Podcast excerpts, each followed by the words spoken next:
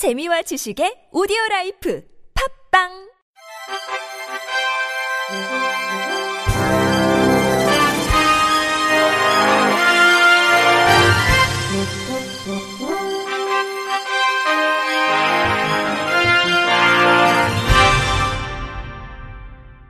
청취자 여러분 안녕하십니까? 11월 30일 수요일 KBRC 뉴스입니다. 바이올리니스트 김종훈 씨가 제11회 대한민국 장애인 문화예술상 대상 수상자로 선정됐습니다.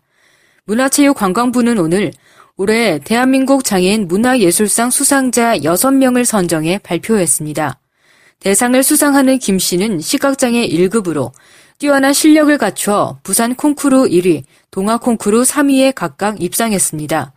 문체부는 김 씨가 베를린 음대 유학 후 뉴욕 카네기홀, 유엔 본부, 독일 대통령궁 연주 및 상트페테르부르크 피라모닉 협연 등 다양한 활동으로 한국 장애 예술인의 위상을 높이는 데 큰 역할을 했다고 밝혔습니다. 우수상은 시인 및 부산 장애인 총연합회 회장인 조창용 씨가 수상자로 결정됐습니다. 조 씨는 개간 시 전문지 시의 나라를 통해 시인으로 등단한 후 새가 되어 오르라, 혼자 설 수 없는 아픔 등의 시집을 출간하며 꾸준히 시인 활동을 하고 있습니다. 문체부 장관 표창은 서양 화가 김영빈 씨와 피아니스트 김경민 씨, 시인 및 수필가 안진상 씨, 대중가수 이아름 씨가 수상자로 결정됐습니다. 대한민국 장애인 문화예술상은 활발한 문화예술 활동을 통해 장애인 문화예술의 인식 제고와 발전에 기여해온 장애 예술인들의 공로를 기리는 상으로서 2006년부터 시작해 올해로 제11회째를 맞이했습니다. 시상식은 한국장애인 문화협회가 주관하며 12월 1일 오후 3시 30분부터 여의도 글래드 호텔 블룸홀에서 개최됩니다. 안산시는 취업 취약계층인 장애인에게 일자리 제공을 통한 사회 참여 확대 및 소득 보장을 지원하기 위해 일반형 37명, 복지 일자리 57명 등 총 94명의 장애인 일자리 참여자를 모집합니다. 참여 신청서는 12월 5일 오전 9시부터 7일 오후 6시까지 사회복지과에서 접수를 진행하며 공고일 현재 안산시에 주소가 되어 있고 보조인 없이 담당 업무 수행이 가능한 만 18세 이상 장애인이 신청할 수 있습니다.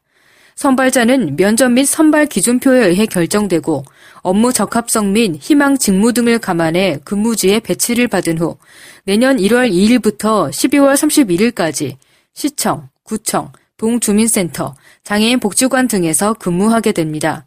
단 신규 참여자, 중증장애인, 국민기초생활보장법에 의한 수급자 및 차상위 계층 장애인, 여성 가장장애인 등은 우선 선발 대상입니다.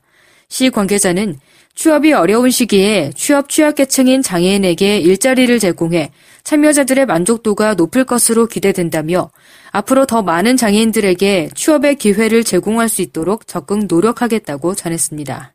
국민대학교는 지난 22일부터 24일까지 국민대 북악인성교육센터 주관 커뮤니티 매핑 프로젝트를 실시했다고 30일 밝혔습니다. 커뮤니티 매핑이란 커뮤니티 구성원이 함께 사회 문화나 지역 이슈 등에 대한 정보를 현장 수집하고 이를 지도로 만들어 공유하고 이용하는 것을 말합니다. 이 프로젝트의 대학 단위로는 국민대가 최초로 참여해 모바일을 활용한 장애인의 일상생활 속 불편함 해소를 목적으로 프로젝트를 추진했습니다.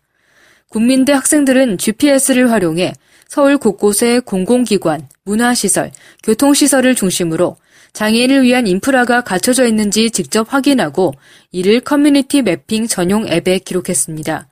이를 통해 장애인이 앱을 활용해 빠르고 편리하게 편의시설을 찾아 서비스를 이용할 수 있도록 했습니다.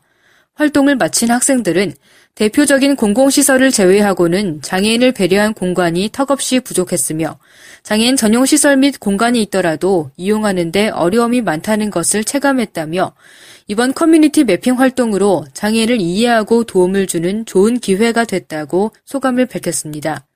국민대 관계자는 커뮤니티 매핑 활동은 학생들이 지역 공동체 사람들을 위해 필요한 정보를 직접 수집하고 활용함으로써 장애인 및 지역사회 문제 해결에 도움이 될 뿐 아니라 자긍심 및 공동체 정신을 함양시키는 긍정적인 영향력을 가져올 것으로 기대한다고 말했습니다.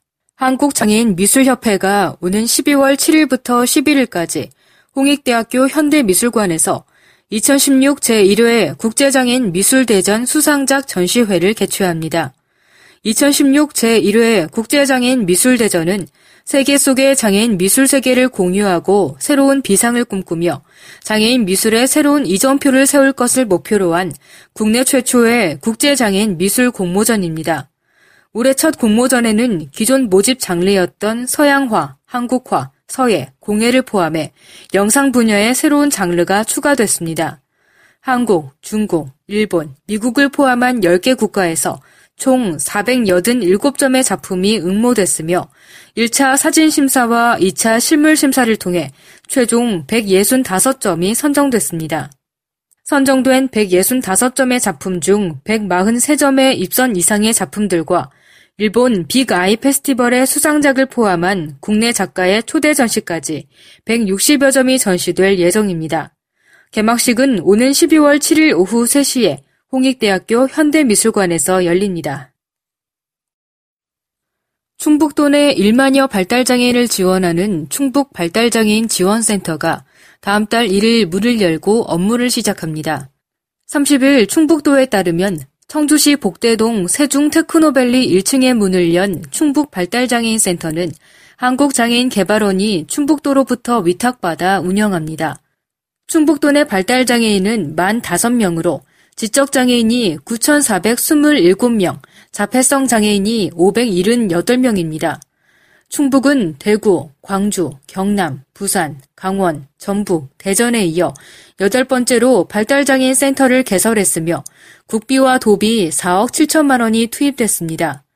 또는 발달장애인 당사자와 가족들의 경제적, 정신적 부담 경감을 위해 장애아동 양육 지원, 발달장애인 부모 심리상담과 휴식 지원, 지적장애인 자립지원센터 운영, 공공후견인 지원 등 다양한 시책을 추진 중인 것으로 알려졌습니다. 도 관계자는 앞으로 충북 발달장애인 센터를 중심으로 도내 발달장애인의 복지 증진과 권리 보호에 적극 대응해 나가겠다고 밝혔습니다.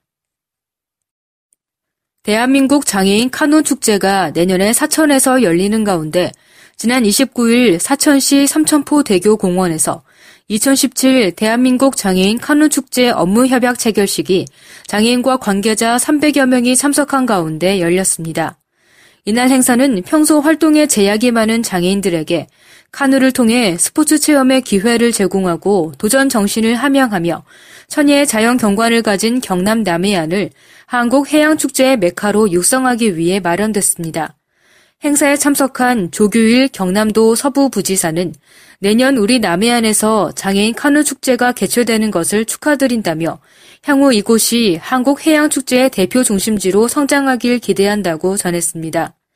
또 협약식 이후 도내 어려운 저소득 장애인을 위한 희망 나눔 저소득 장애인 쌀 전달식이 열려 한국 남동 발전에서 경남 지체장애인 연합회에 5천만 원을 전달했습니다.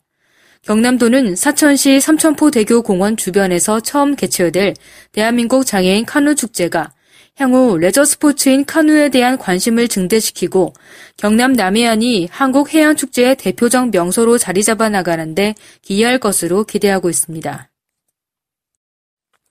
경상남도 발달장애인 지원센터와 사단법인 희망 이룸은 30일 성인 발달장애인의 자기관리 평생 학습 사업을 위한 시범사업 시행 성과 보고회를 개최한다고 밝혔습니다. 이번 성과 보고회는 12월 5일 오후 2시 창원 문화원 대강의실에서 개최될 예정입니다.